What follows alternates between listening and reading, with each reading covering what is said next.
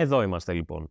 Φτάσαμε στο τέλος. Σήμερα ο Οδυσσέας γράφει τον επίλογο της μεγάλης του περιπέτειας. Η ώρα της εκδίκησης και η ώρα των μνηστήρων έχει φτάσει. Μετά από 20 χρόνια απουσίας, η στιγμή που περιμέναμε και που ο Οδυσσέας περίμενε, έχει πλέον έρθει. Πάμε να δούμε το φοβερό τέλος της Οδύσσιας, αλλά και το επικού podcast.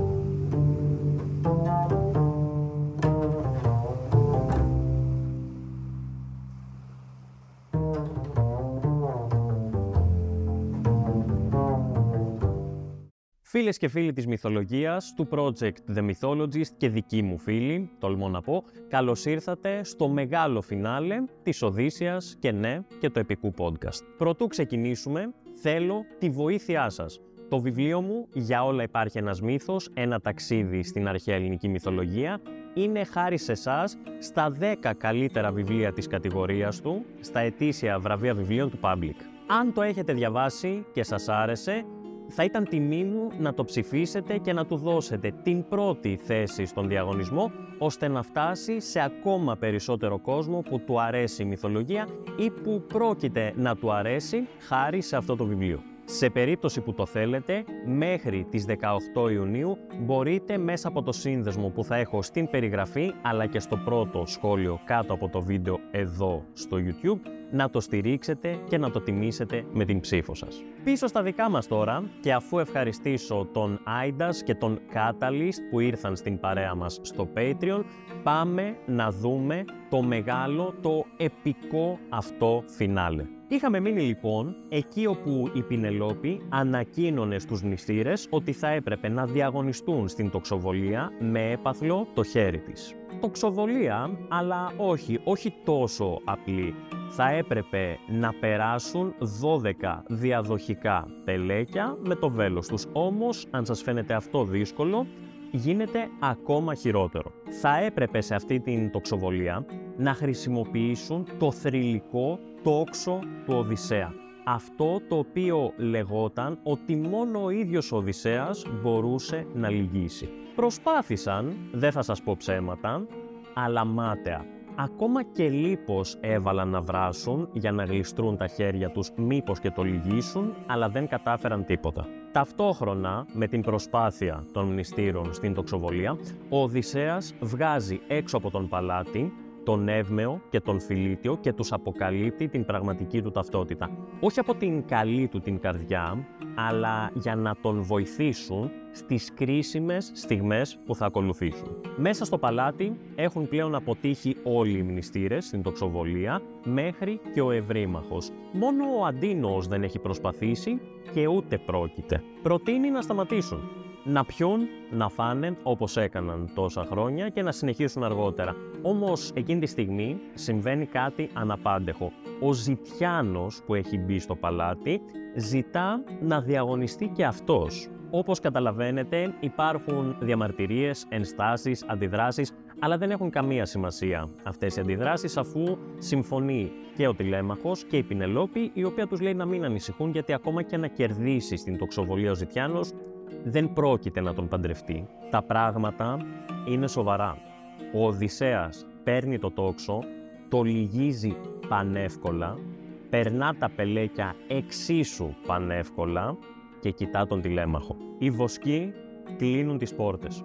Το ίδιο και η Ευρύκλεια. Ο τηλέμαχος παίρνει το σπαθί του, ο Οδυσσέας σημαδεύει τους μυστήρες και με κομμένη την ανάσα πάμε στην επόμενη ραψοδία. Ο Οδυσσέας πετά από πάνω του τα ρούχα του Ζητιάνου, στοχεύει, αλλά αυτή τη φορά όχι τα άψυχα πελέκια, αλλά τους μνηστήρες. Το πρώτο του βέλος φεύγει σαν σαΐτα και καρφώνεται στο λαιμό του ανυποψίαστου Αντίνου, ο οποίος ως συνήθως ετοιμαζόταν να πιει κρασί. Αυτή ήταν η τελευταία εικόνα της ζωής του. Λίγο μετά σοριάστηκε νεκρός μέσα στο αίμα μπροστά στους σοκαρισμένους, όπως καταλαβαίνετε, μνηστήρες που δεν ήξεραν τι ακριβώς συνέβη. Το αρχικό αυτό σοκ των μνηστήρων έφυγε σχετικά γρήγορα.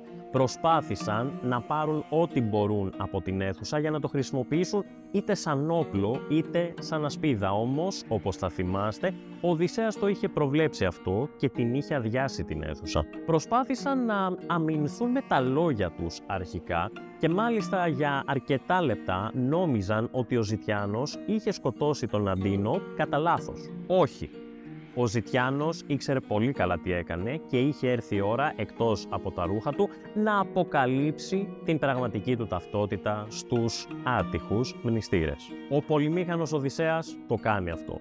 Τους λέει ότι δεν είναι ένας Ζητιάνος, αλλά ο Οδυσσέας, ο βασιλιάς της Ιθάκης. Και εκεί φίλες και φίλοι μνηστήρες παθαίνουν το πραγματικό σοκ. Τον λόγο παίρνει ο Ευρύμαχος, ο δεύτερος κατά τη γνώμη μου πιο αντιπαθητικός μνηστήρας μετά τον Αντίνο, ο οποίος προσπαθεί να δώσει δίκιο στον Οδυσσέα γιατί καταλαβαίνει το ότι έρχεται κατά πάνω του και του λέει ότι θα του επιστρέψουν και με το παραπάνω όλα όσα σπατάλησαν αυτά τα χρόνια. Ακούστε και το άλλο εντωμεταξύ. Λέει ο ευρύμαχος στον Οδυσσέα ότι καλά έκανε που σκότωσε τον Αντίνο γιατί αυτός έφταιγε για όλα αυτά περισσότερο από τον καθένα. Τι έγινε ευρύμαχε, μέχρι εκεί ήταν η μαγιά σου. Τέλος πάντων δεν θα το συνεχίσω γιατί θα το συνεχίσει για μας ο Οδυσσέας. Προφανώς ο βασιλιάς της Ιθάκης δεν είχε καμία πρόθεση να σταματήσει μιας και το θέμα δεν ήταν τα υλικά αγαθά που σπατάλησαν τόσα χρόνια οι μνηστήρες. Είναι πλέον ζήτημα τιμής. Και ο Ευρύμαχο το καταλαβαίνει. Ο Οδυσσέας δεν πρόκειται να σταματήσει. Γι' αυτό καλεί τους υπόλοιπους μνηστήρες να λάβουν θέσεις μάχης. Όμως, λίγα δευτερόλεπτα μετά, ο ίδιος ο Ευρύμαχο θα σοριαστεί κι αυτός στο πάτωμα της μεγάλης αίθουσας του παλατιού, νεκρός από ένα ακόμα βέλος του Οδυσσέα που του τρύπησε το σηκώτη. Βέβαια, οι μνηστήρες μπορεί να μην είχαν ασπίδες και δόρατα από τους τοίχους που είχε αδειάσει ο Οδυσσέας, αλλά είχαν τα προσωπικά τους ξύφη και έτσι αντιπαρατάχθηκαν και ξεκίνησε η μάχη. Ο Οδυσσέας παίρνει ζωές άκρητα τον έναν μυστήρα μετά τον άλλον. Ο τηλέμαχος τον βοηθά με το δόρι του και με το σπαθί του και τρέχει και στο θάλαμο, εκεί που είχαν κλειδωθεί όλα αυτά τα όπλα, για να τα φέρει στον Οδυσσέα, τον Εύμεο και τον Φιλίτιο για να συνεχίσουν τον δύσκολο αγώνα της μνηστηροφωνίας. Ο τηλέμαχος όμως, είτε από κεκτημένη ταχύτητα, είτε από απερισκεψία, είτε και από τα δύο, ξεχνά να κλείσει τη θύρα του θαλάμου. Και έτσι ο Μελάνθιος, αυτός που έβριζε συνέχεια τον Οδυσσέα, μπαίνει μέσα με σκοπό να φέρει οπλισμό για τους μνηστήρες. Ευτυχώς τον έδεσαν χειροπόδαρα και πρόλαβαν το κακό πριν γίνει και εκεί θα το δούμε αργότερα, αλλά ο Μελάνθιος θα ολοκληρώσει την ύπαρξή του σε αυτό το έπος και τη ζωή γενικότερα με έναν πολύ μαρτυρικό τρόπο. Σας είχε λείψει η Αθηνά, δεν θα μπορούσε να λείπει από την μυστηροφωνία. Φτάνει στη μεγάλη αίθουσα με τη μορφή του μέντορα, δίνει υπεράνθρωπο θάρρος και κουράγιο στον Οδυσσέα, ο οποίος συνεχίζει να σκοτώνει τους μυστήρες και η ίδια μεταμορφώνεται σε χελιδόνι και παρακολουθεί την εξέλιξη της μυστηροφωνίας από τη στέγη. Και όχι μόνο αυτό, χρησιμοποίησε τις δυνάμεις της για να κάνει τα δόρατα, τα σπαθιά, όλων τον οπλισμό, των επιθετικών των μυστήρων, να μην βρίσκουν στόχο. Οπότε καταλαβαίνετε ότι με αυτά και με αυτά δεν υπήρχε περίπτωση να μην ολοκληρώσουν επιτυχημένα το έργο τους ο Οδυσσέας, ο Τηλέμαχος, ο Εύμεος και ο Φιλίτιος. Και ήρθε η ώρα της οικεσίας, όταν κάποιοι από τους μυστήρες έβλεπαν ότι το παιχνίδι ήταν χαμένο. Πρώτος από όλους, ο Μάντης Ηλιώδης γονάτισε μπροστά στον Οδυσσέα και τον παρακάλεσε να του χαρίσει τη ζωή.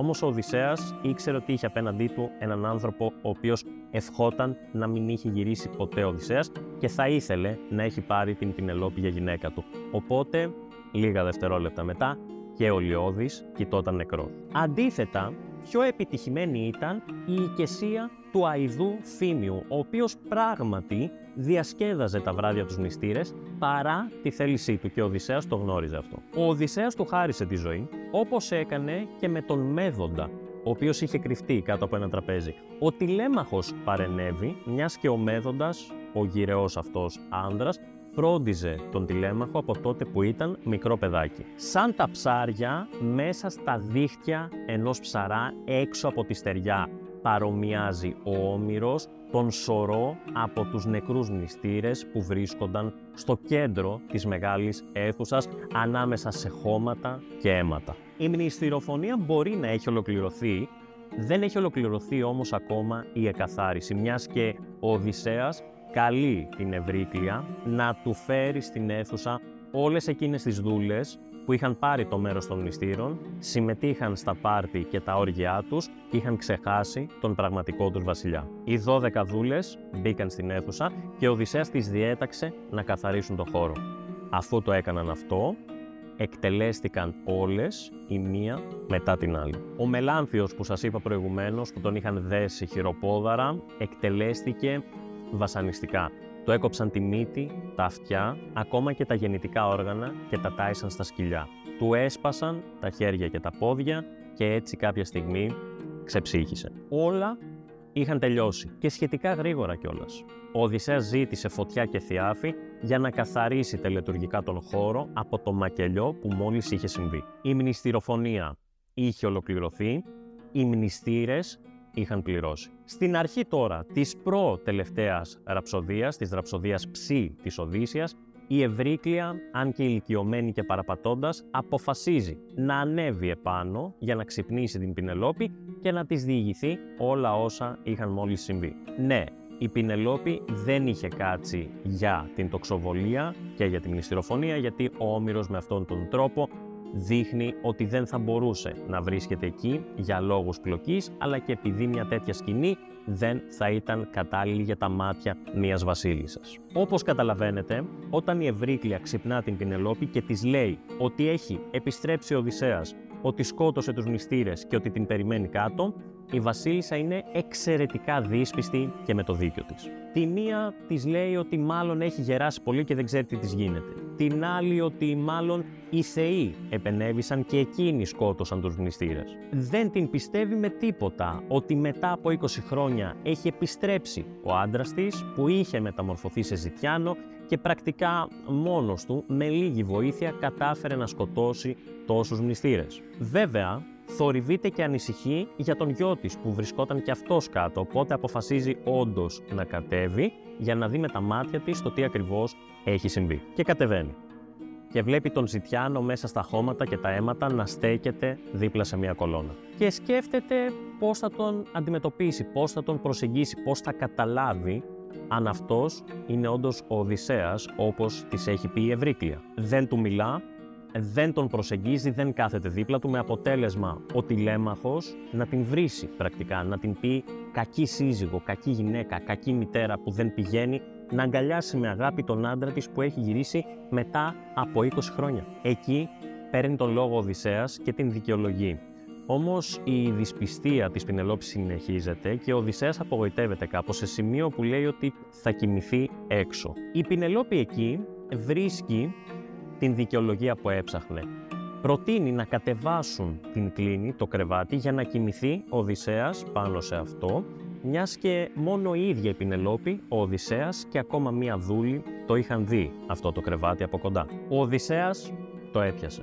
Της είπε ότι κανένας άλλος δεν μπορεί να μεταφέρει αυτό το κρεβάτι, ότι ο ίδιος το είχε κατασκευάσει με τα ίδια του τα χέρια και ότι ήξερε όλες εκείνες τις λεπτομέρειες που έπρεπε για να πιστεί η Πινελόπη ότι είχε απέναντί της τον άντρα της. Έτσι πίστηκε και ακολούθησε σκηνή με μεγάλη συγκίνηση, επιτέλους χαρούμενα δάκρυα και για τους δύο και το ζευγάρι μας έσμιξε πραγματικά μετά από δύο δεκαετίες και απίστευτα πολλά προβλήματα. Η μάχη όμως δεν είχε ολοκληρωθεί ακόμη μιας και δεν έπρεπε ακόμα να μαθευτεί στην Ιθάκη ότι οι μνηστήρες, τα καλύτερα παλικάρια της Ιθάκης, είχαν φωνευθεί. Έτσι ο Οδυσσέας πρότεινε, διέταξε μάλλον σαν βασιλιάς, να παριστάνουν ότι γίνεται γλέντι στο παλάτι και ότι γίνεται γάμος. Γιατί; Για να περνούν οι περαστικοί απ' έξω και να υποθέτουν ότι επιτέλους η Πινελόπη επέλεξε κάποιον από τους μυστήρες και τον παντρεύεται. Πολύ έξυπνο. Η Αθηνά διέταξε την Ιώ, την αυγή δηλαδή, να καθυστερήσει και να μην ανατείλει ακόμα ο ήλιος για να κρατήσει αυτή η νύχτα λίγο περισσότερο. Ο Οδυσσέας και η Πινελόπη ξάπλωσαν και ακολουθεί η διήγηση του τι ακριβώς είχε συμβεί όλα αυτά τα χρόνια που ήταν χώρια. Επιτέλους ξάπλωσαν μαζί, αγκαλιά, συγκινημένοι, η αυγή ήρθε. Στη συνέχεια βέβαια και ο Οδυσσέας πρότεινε στην Πινελόπη να ανέβει στο πιο ψηλό σημείο του παλατιού, στο δωμάτιο, για να προφυλαχθεί από το ενδεχόμενο οι κάτοικοι της Ιθάκης να εισβάλλουν στο παλάτι όταν μάθουν το τι ακριβώς συνέβη με τα παιδιά τους.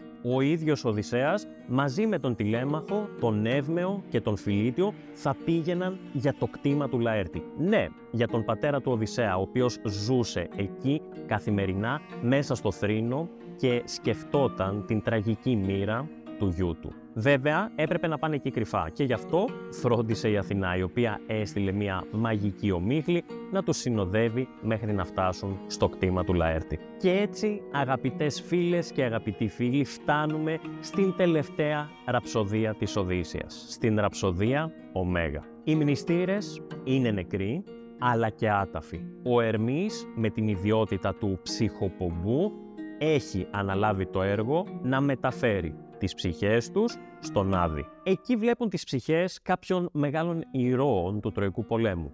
Την ψυχή του Αγαμέμνονα, του Αχιλέα, του Πατρόκλου. Τους πετυχαίνουν τη στιγμή που ο Αχιλέας συνομιλεί με τον Αγαμέμνονα και συζητούν για τους τρόπους με τους οποίους είχαν πεθάνει με τον Αγαμέμνονα να διηγείται στην ψυχή του Αχιλέα το τι συνέβη από όταν πέθανε ο μεγάλος ήρωας, το πώς διαχειρίστηκαν το σώμα και την ταφή του. Ο Αχιλέας από τη μεριά του συμπονάει πολύ τον Αγαμέμνονα για τον άδοξο και τραγικό τρόπο με τον οποίο δολοφονήθηκε από τη γυναίκα του και τον εραστή της ενώ ο Αγαμέμνονας του λέει ότι θα προτιμούσε χίλιες φορές να έχει πεθάνει κι αυτός σαν τον Αχιλέα έξω από τα πανύψηλα τείχη της Τρίας με έναν ένδοξο τρόπο όπως άρμοζε σε έναν βασιλιά που πολεμάει. Είναι εκείνη τη στιγμή που καταφθάνουν οι ψυχές των μνηστήρων με τον Αγαμέμνονα να απορεί για το τι ακριβώς συνέβη και τόσοι πολλοί νέοι έχουν καταφτάσει μαζί νεκροί στον κάτω κόσμο. Βρίσκει έναν από αυτούς,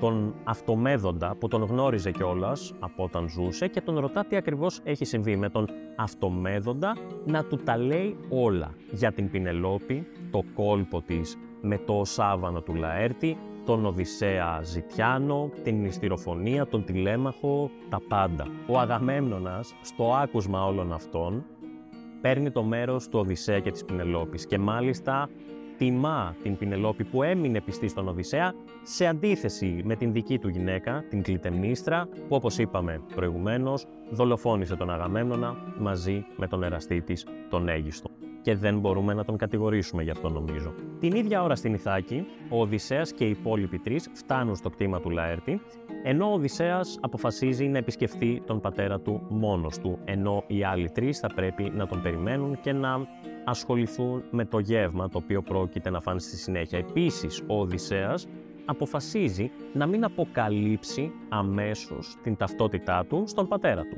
Βρίσκει τον Λαέρτη και τον βλέπει από μακριά σε μία θλιβερή κατάσταση. Ρακένδυτο, πολύ λεπτό, ταλαιπωρημένο σε έναν μόνιμο θρήνο. Τον βλέπει και δεν αντέχει, ξεσπά σε κλάματα συγκίνησης. Τον πλησιάζει και λέει μία από τις πλαστές ιστορίες τις οποίες μας είχε συνηθίσει.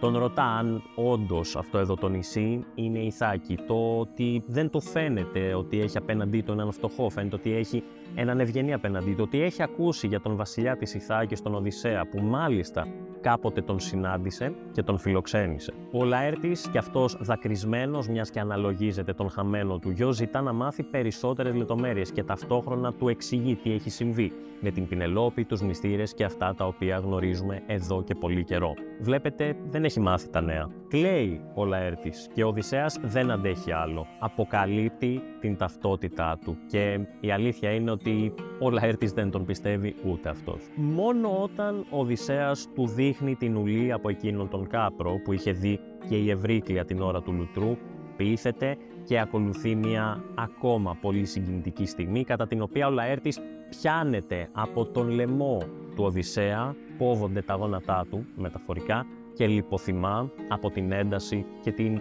συναισθηματική φόρτιση της στιγμής. Όταν συνήλθε, ευχαρίστησε τους θεούς και μαζί με τους υπόλοιπους είχε έρθει η ώρα να φάνε ίσως το πιο γευστικό γεύμα της ζωής τους, κυρίως λόγω του ότι είχαν να φάνε μαζί 20 ολόκληρα χρόνια. Η γυναίκα που τον γυροκομούσε, τον έπλυνε, τον άλυψε με αρωματικά έλαια και η Αθηνά φρόντισε να απομακρύνει από πάνω του τη μιζέρια, τα σημάδια του θρήνου και της προχωρημένης του ηλικίας και να τον κάνει να ξανανιώσει κατά κάποιο τρόπο. Εν τω μεταξύ, στην Ιθάκη τα νέα για την μνηστηροφωνία έχουν πλέον ταξιδέψει και ο κάθε Ιθακίσιος τρέχει να θάψει τον δικό του. Έπειτα μαζεύτηκαν όλοι μαζί, αυτοί που είχαν χάσει τα παιδιά τους, και πήρε τον λόγο ο Ευπήθης που έχασε και αυτό τον γιο του και προσπαθούσε να πείσει τους υπόλοιπους να πάρουν εκδίκηση από τον Οδυσσέα. Λογικό. Τη στιγμή εκείνη έφτασε ο Αιδός Μέδων, ο οποίος τους είπε ότι ήταν μέσα,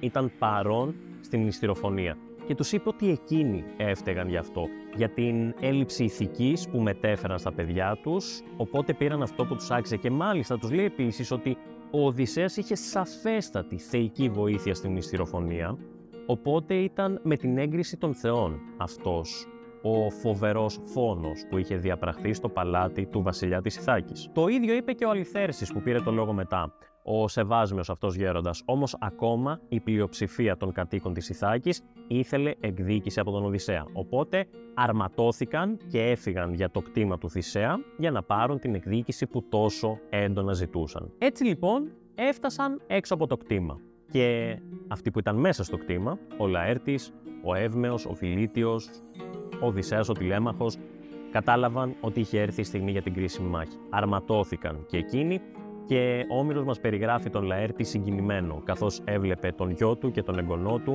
να αρματώνονται, να είναι έτοιμοι να υπερασπιστούν την οικογένειά τους μετά από 20 χρόνια όλοι μαζί. Ήταν μια πολύ όμορφη στιγμή για εκείνον. Αλλά μην ξεχνάτε τους θεούς. Η Αθηνά είναι στον Όλυμπο και ζητά από τον Δία την άδεια να φέρει την ειρήνη στους κατοίκους της Ιθάκης. Κατεβαίνει λοιπόν, παίρνοντας τη μορφή του Μέντορα, βοηθά τον τηλέμαχο να πετάξει το δόρυ του και να συνθλίψει το κρανίο του Ευπήθη, που ήταν ο ηγέτης αυτής της επίθεσης, όμως όταν το πράγμα πάει να ξεφύγει, με τη φωνή της σταματά τον Οδυσσέα για γενικά προκαλεί τρόμο για να σταματήσουν οι εχθροπραξίες. Ο Οδυσσέας βέβαια δεν καταλαβαίνει από αυτά, βλέπει τους εχθρούς του να φεύγουν και τρέχει από πίσω τους να τους ορμήσει, να τους εξοντώσει.